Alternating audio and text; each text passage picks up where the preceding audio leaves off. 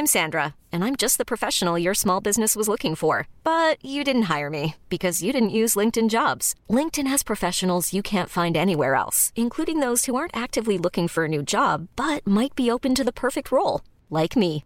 In a given month, over 70% of LinkedIn users don't visit other leading job sites. So if you're not looking on LinkedIn, you'll miss out on great candidates like Sandra. Start hiring professionals like a professional. Post your free job on linkedin.com slash achieve today. There's never been a faster or easier way to start your weight loss journey than with PlushCare.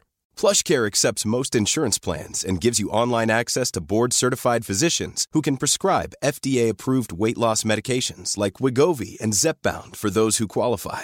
Take charge of your health and speak with a board-certified physician about a weight loss plan that's right for you. Get started today at plushcare.com slash weight loss. That's plushcare.com slash weight loss. plushcare.com slash weight loss. Hey, it's Ryan Reynolds, and I'm here with Keith, co-star of my upcoming film, If, only in theaters May 17th. Do you want to tell people the big news? All right, I'll do. Sign up now and you'll get unlimited for $15 a month in six months of Paramount Plus Essential Plan on us. Mintmobile.com slash switch. Upfront payment of $45 equivalent to $15 per month. Unlimited over 40 gigabytes per month. Face lower speeds. Videos at 480p. Active Mint customers by 531.24 get six months of Paramount Plus Essential Plan. Auto renews after six months. Offer ends May 31st, 2024. Separate Paramount Plus registration required. Terms and conditions apply if rated PG. Hi, this is Zibby Owens, and you're listening to the award winning podcast, Moms Don't Have Time to Read Books. I'm also the host of Moms Don't Have Time to Lose Weight, and I'm the editor of the anthology, which you should run out and buy, called Moms Don't Have Time to, a quarantine anthology. All proceeds of that book go to COVID 19 vaccine research. And I'm the editor in chief of Moms Don't Have Time to Write, a new publication on Medium, and we're accepting submissions, so please send your personal essays there. And if all that isn't enough, you can follow me on Instagram at Zibby Owens, and my website is zibbyowens.com. Okay, now back to this amazing podcast. Mary Dixie Carter is the author of The Photographer, a novel. Her writing has appeared in Time, The Economist, The San Francisco Chronicle, The Chicago Tribune, The Philadelphia Inquirer, The New York Sun, The New York Observer, and other print and online publications. She worked at The Observer for five years, where she served as the publishing director. In addition to writing, she also has a background as a professional actor. Mary Dixie graduated from Harvard College with an honors degree in English literature and holds an MFA in creative writing from the New School. She currently lives in Brooklyn with her husband and two young children. Welcome, Mary Dixie. Thank you so much for coming on Moms Don't Have Time to Read Books to discuss The Photographer. Thank you, Zibby, for having me. I'm so pleased to be having this conversation with you. Oh, you too. Okay. Would you mind telling listeners what The Photographer is about and also what inspired you to write this?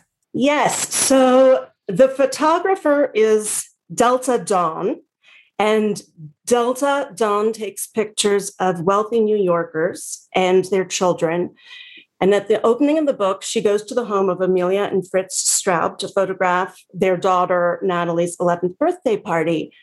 And she falls in love with this family and she becomes obsessed with this family. And the book is the story of her insinuating, trying to insinuate herself into the family. And I got the idea for the book because I hired a photographer myself a few years back. And when I got to photograph my two kids, so my kids are now 11 and 8, and but this was a few years ago. So the pictures came back of my children, and they were beautiful, but my children's eyes were cobalt blue, vivid cobalt blue, and they're not in real life. And I said to the photographer, I'd like for my children's eyes to be their real color. And she said, There is no real color. And I was so struck by that point of view. And like, if you took that, if you kept going with that point of view, what would that woman look like? And what would she do? And what would she be capable of? And that is how I started thinking about Delta Dawn. So Delta is Wait, wait, did she go did she fix the eyes or she She did a little bit. Okay. But after she never fixed them completely, the end result was like some hybrid of Oh my gosh. I would say give her royalties, but you know, now I'm annoyed at her for, on your behalf. So, okay.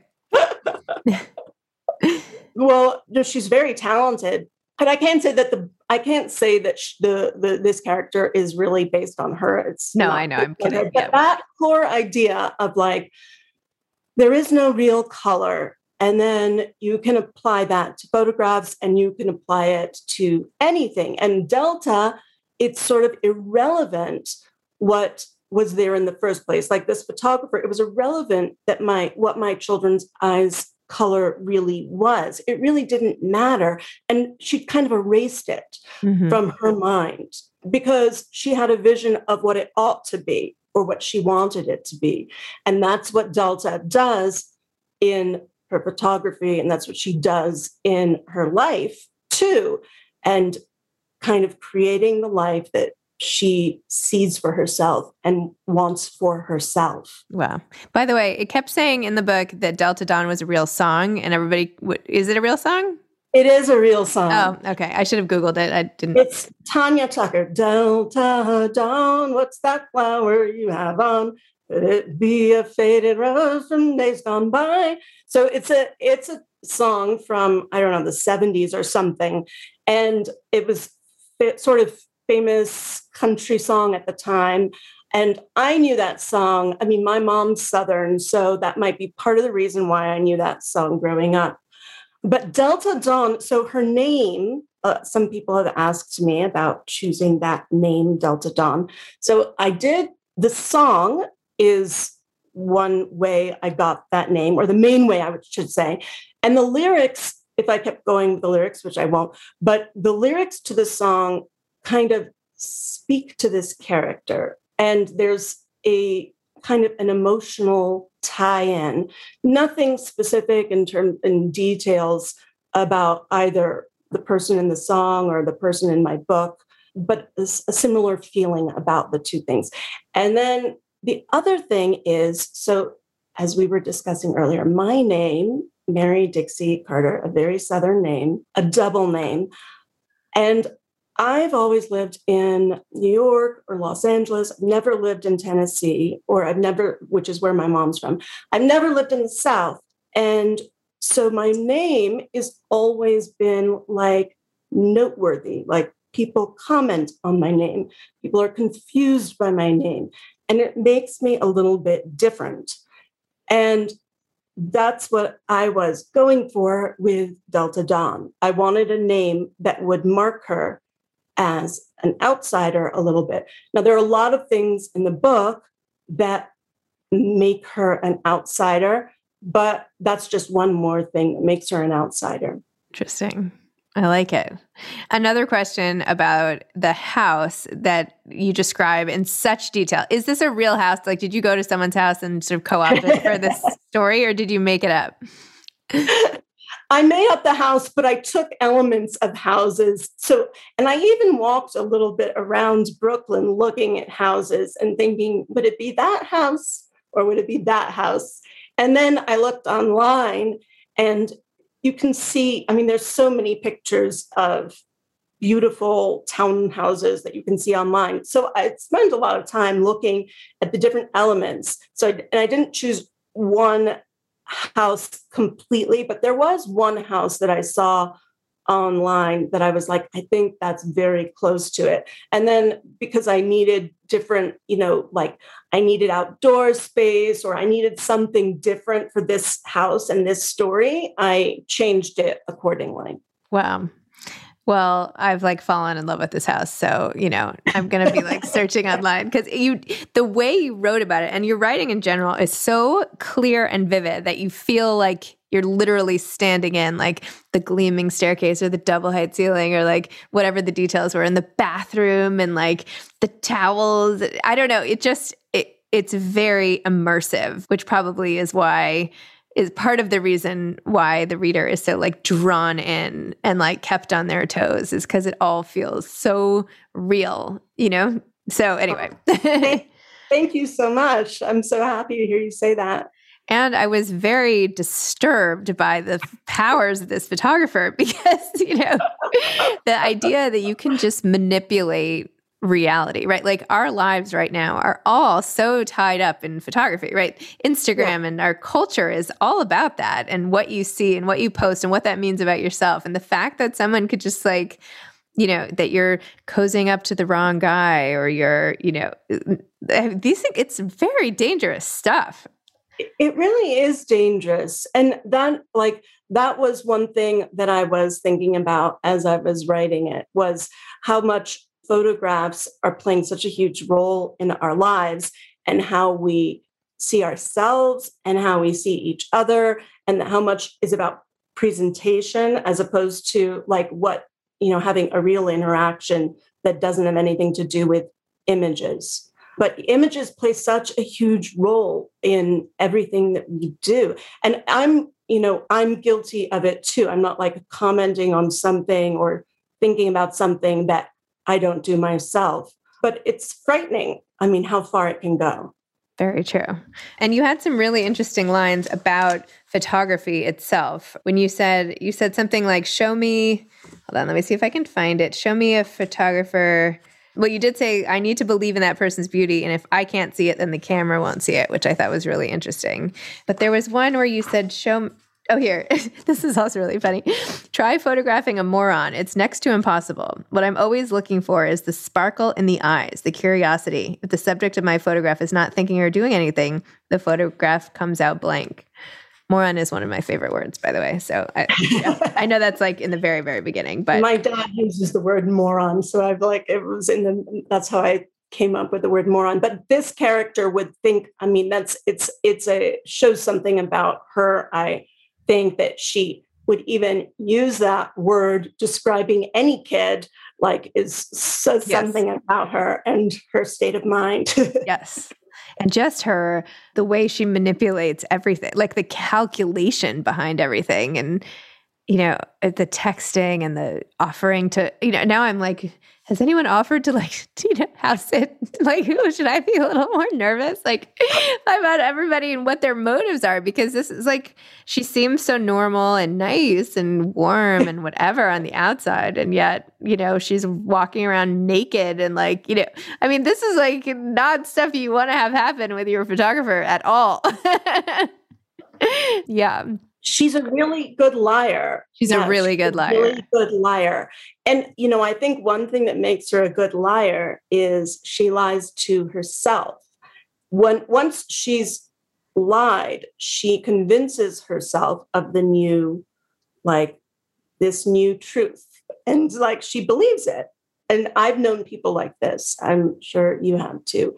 And I think we all lie to ourselves a little bit, but some people really like go extreme in lying to themselves. Now I'm like forgive me if this is the wrong so i just learned and was i don't think this was in this book but the reason why the whites was that in this book that the reason why they're like in evolution there were the whites in people's eyes is because it's so you could tell if someone's lying because the most dangerous thing to other humans is not being able to trust other humans. And so there's this like imperceptible movement in the eye when people lie. But we're also tuned into it on some like subconscious level. And so you need the white space to see when the eyes sort of go back and forth. That's fascinating. That Wait, was not in the. Okay, I wish was, it was in my book, but I it wasn't. I can't. I don't know. Now this is this now everything's just like melding into one. I just read that in the last week, so I'm gonna have to go back and figure out whose book that was in, and if whoever wrote it is listening, I'm really sorry. but I did just learn that about interesting about lying. So yeah, that there's like I never knew that. I never knew that either. Gosh, I hope I didn't dream that. I mean, I'm pretty sure it happened. I'm pretty sure I read it. Anyway, yes, but like being able to lie and not being able to trust, these are like, if everybody's lying, of course, you know, society falls apart, right? What happens then? So, right. Yeah. Yeah. Exactly. Wait, so tell me about how you got into writing to begin with. Well, I was a journalist before I started writing novels. I've been writing in some fashion for my entire life. I started off as an actress. I mainly was on the stage. I mainly did a lot of plays, classical theater. I think that I'll just, as an aside, I'll say that I think my acting background and my journalism background has been really helpful for my writing a novel. my act, I feel like I use the same kind of muscles or skills as an actor as I do as a writer and thinking about the characters, really getting into the character. And, and then in terms of my journalism background, it's, I think, you know, being able to write succinctly concise, you know, clear and short. And so I think those things have been helpful. But anyway, so I went, I, I went to work for the New York Observer. At that time, my father was the, he started the New York Observer, the owner and publisher of the New York Observer. He then sold it, but I had gone to kind of work in the family business. So he, when he sold it, I wrote at the, the Observer and then I wrote for other publications too. I wrote for the Economist, San Francisco Chronicle, Chicago Tribune, and recently I wrote a couple pieces for Time. But when I was pregnant with my first child, I wrote the first draft of another novel that was not published. I still like it, but and and I had an agent who a, a, different agent who sent it around and and people said really nice things about it, but no one bought it. So it's still sitting there, and maybe someday we'll see. But it, it was very helpful, I think, to write that first novel and then have that as like, I just knew more about writing a novel, having done it once. And, you know, the second time round, certain things I understood a little better. Hiring for your small business? If you're not looking for professionals on LinkedIn, you're looking in the wrong place. That's like looking for your car keys in a fish tank. LinkedIn helps you hire professionals you can't find anywhere else, even those who aren't actively searching for a new job but might be open to the perfect role. In a given month, over 70% of LinkedIn users don't even visit other leading job sites. So start looking in the right place. With LinkedIn, you can hire professionals like a professional. Post your free job on linkedin.com slash achieve today. Hey, it's Ryan Reynolds, and I'm here with Keith, co-star of my upcoming film, If, only in theaters May 17th. Do you want to tell people the big news? All right, I'll do. Sign up now and you'll get unlimited for $15 a month in six months of Paramount Plus Essential Plan on us. Mintmobile.com slash switch. Upfront payment of $45 equivalent to $15 per month. Unlimited over 40 gigabytes per month. Face lower speeds. Videos at 480p. Active Mint customers by 531.24 get six months of Paramount Plus Essential Plan. Auto renews after six months. Offer ends May 31st, 2024. Separate Paramount Plus registration required. Terms and conditions apply if rated PG. This episode is sponsored by BetterHelp. Sometimes we all have stuff we need to get off our chests. Even if we don't think it's interfering with our daily life, there are some things you just haven't processed, be it grief or trauma, eating disorders, anything. It might be time to work on those things, and I have a solution for you therapy. Online therapy by BetterHelp. It's designed to be convenient, flexible, and suited to your schedule. I took the brief questionnaire online where there were, I don't know, 20 questions. It didn't take long at all, maybe three minutes. And then I got matched with a therapist who could help me work on whatever. I picked trauma because even though it happened in 2001, I am somehow still not over the loss of my friend on 9 11. And it is what it is. BetterHelp is going to help. And I am so excited, especially because with my special code, instead of $80 a month, it is 10% off, $72 a month, which is so much less than traditional therapy.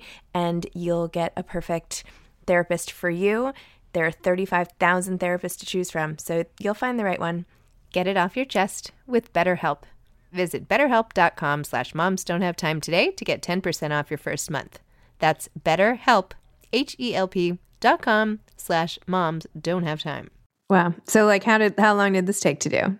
This novel took about three years but some portion of that was more focused, some portion of that was less focused. You know, other things were happening too at the same time. And then, you know, that three years was really, I'm talking about the time that I was on my own before I got an agent and before, you know, I was working with my editor Minotaur Books and everything. So, it, so that was, yeah, that was the three years before. So it's been, you know, the whole process has been longer than that. Wow. Did you know what was going to happen the whole time? Like, did you have this it all? Book? Yeah. No, I didn't know. I, for this book, and I don't know if I would always do it this way, but I really got into the head of this character and I was interested in her voice and what she would do. And I kind of wanted to allow her voice to drive it and not decide it ahead of time. And I think it was the most, it was the best way for me to write this book. So I did, had no idea what was going to happen at the end. And the very, very end, which I'm not going to describe for, you know, in case someone hasn't read it, but that surprised me. Like all of that ending section and then the very, very end, it was like, oh, this is what happens. It it was not something I plotted out. It was interesting too how you talked about, or not you, but the uncovering of miscarriage and infertility and sort of layering that sort of heartbreak onto the situation and how even somebody is how somebody can still use such a such an emotional thing for their own personal gain in in a way is really unbelievable. Yeah, definitely. So yeah, Delta has no boundaries on what she's capable of doing. And, you know, I, I, she just kind of goes. She knows how to behave in front of other people and how to seem, you know, how to have a nice conversation with someone and ingratiate herself. But when no one else is around, she doesn't have the normal kind of societal constraints that the rest of us do. Mm-hmm. However, I will say that I didn't want, and I'm hoping that this is true, that the reader doesn't see her as the bad guy. I think the Straubs are guilty just as much as she is, but in a very different way. Like they bring a lot of this stuff on themselves. They have, they're entitled and arrogant, and they've got a lot of issues themselves. And Delta, you know, I hope someone who's reading it will feel a little bit of compassion for her because a lot of what's driving her is the feeling of being an outsider and really, really wanting to be part of something and belong to something and feeling like, and the camera is kind of a metaphor for that. It's keeping her on the outside. She's has something between her and the scene that she really wants to be in, but she's not. Mm. So I hope that people connect to that. That's the way I connect to that character. And so some occasionally someone's asked me, like, this character doesn't seem similar to you. Like, is there any part of you in Delta Dawn? And my main answer has been the feeling of being an outsider, I think that everyone can relate to. And at some point, everyone has felt like an outsider in different situations, even when the external circumstances don't necessarily warrant it. I don't know. If you come over, I'm going to make sure I do not have half open bottles of Pinot Grigio on the door of my refrigerator. And I might rethink the fact that we have no cameras in this house. I don't know. I don't know. I'm going to keep a close eye on you. you just, you just don't know. yeah, I do. I mean, the thing about photography, and I love taking pictures, by the way, like I've always, I feel like it's part of when you're more of an observer than an actor. And like I always like to sort of watch and see what's going on. And being behind the camera is such a great buffer and such an interesting way to experience things. Like even now, I have to be like, okay, don't take, like, you don't have to take a picture, but everything I'm seeing is that way. So anyway, in that way, I totally related to Delta Dawn as well. But well, you know, one photographer said to me, I can't remember who it was, but this person, he said, I like that about photography. And I like being on the outside and being able to observe the scene. And I'm not sure which comes first, the chicken or the egg. Like, you know, is are you a photographer because you, you like being on the outside or you're outside or uh, which, which which way it goes but but the, his whole point was like taking kind of a positive spin on being the observer. So i get that. And i am too. I think feel like i'm often in, more comfortable in that role of being the observer. Yeah. I think a lot of people who are in that role tend to write books you know, I do think there's this sort of intersection of people who like to stand around and sort of check everything out and notice. But now I'm making us both sound creepy. So. so what is coming next for you what are you working on now i am working on another novel it's too early to tell you too much about it because it's just it isn't that far along. But it will have certain similar themes. Like I know that it will have this. I've already seen in the pages that I've written, none of which are very good, that that the outsider theme is reappearing. Not because I planned for it, but it's just there. So I guess that's you know that's just something that I keep coming back to because I'm interested in it. Aside from your name, what else has made you feel like an outsider? You know, I don't think that I think that that mo- most people would look at me and not think that I'm an outsider, and that there's not much concrete that would make me an outsider. But I did have the only thing I can think of is that having parents who got divorced and remarried and divorced and remarried a few times makes you like not totally feel like you belong to this household or that household or like where do I belong and where do I fit in? And so I think that, and this is nothing negative about my parents or my step parents, but just the nature of that childhood, I think can make you question like where you belong. You know what I mean? Yes. Oh gosh, now I'm feeling bad. I mean, I am divorced myself and about to shuttle my kids off tomorrow. So anyway, but yes, I'm also a child of divorce and I do know what you mean. So yeah, there is something to that for sure. So what advice would you give for aspiring authors? One thing I would say is that you need to accept that you're going to write a lot of bad pages. And it's almost like embrace that, that you're going to write a lot of pages that are awful. And you almost like that's not wasted time, wasted effort. You won't even be able to get to the good pages. This is true for me, and maybe it's not true for everyone. You don't, you can't get to the good pages until you write the bad pages. So, like, just settle into that and and don't criticize yourself. That's been true for me. Excellent. Amazing. Well, thank you. Thanks, Mary Dixie. Thanks for coming on. I am in solidarity with you having a, a name that requires some explanation. So I get that as well. And yeah, I am probably never hiring a photographer again. Thank you. so oh, I will. Before I go, I just want to say how much I love your book.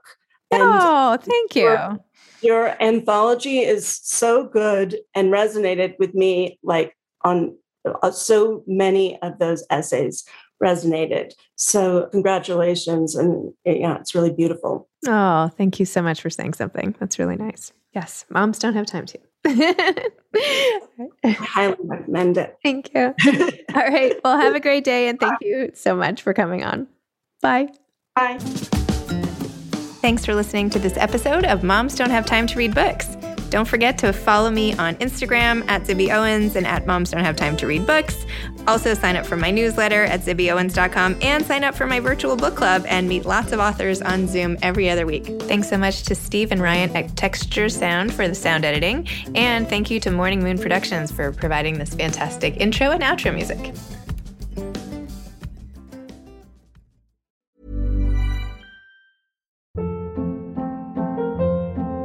Hold up. What was that? Boring. No flavor. That was as bad as those leftovers you ate all week. Keke Palmer here, and it's time to say hello to something fresh and guilt-free. Hello Fresh. Jazz up dinner with pecan-crusted chicken or garlic butter shrimp scampi. Now that's music to my mouth. Hello Fresh. Let's get this dinner party started. Discover all the delicious possibilities at hellofresh.com. Hi, I'm Daniel, founder of Pretty Litter. Cats and cat owners deserve better than any old fashioned litter. That's why I teamed up with scientists and veterinarians to create Pretty Litter. Its innovative crystal formula has superior odor control and weighs up to 80% less than clay litter. Pretty Litter even monitors health by changing colors to help detect early signs of potential illness. It's the world's smartest kitty litter. Go to prettylitter.com and use code ACAST for 20% off your first order and a free cat toy. Terms and conditions apply. See site for details. Imagine the softest sheets you've ever felt. Now imagine them getting even softer over time. That's what you'll feel with Boll and Branch's organic cotton sheets. In a recent customer survey, 96% replied that Boll and Branch sheets get softer with every wash. Start getting your best night's sleep in these sheets that get softer and softer for years to come. Try their sheets with a 30-night guarantee. Plus, get 15% off your first order at bollandbranch.com. Code BUTTERY. Exclusions apply. See site for details.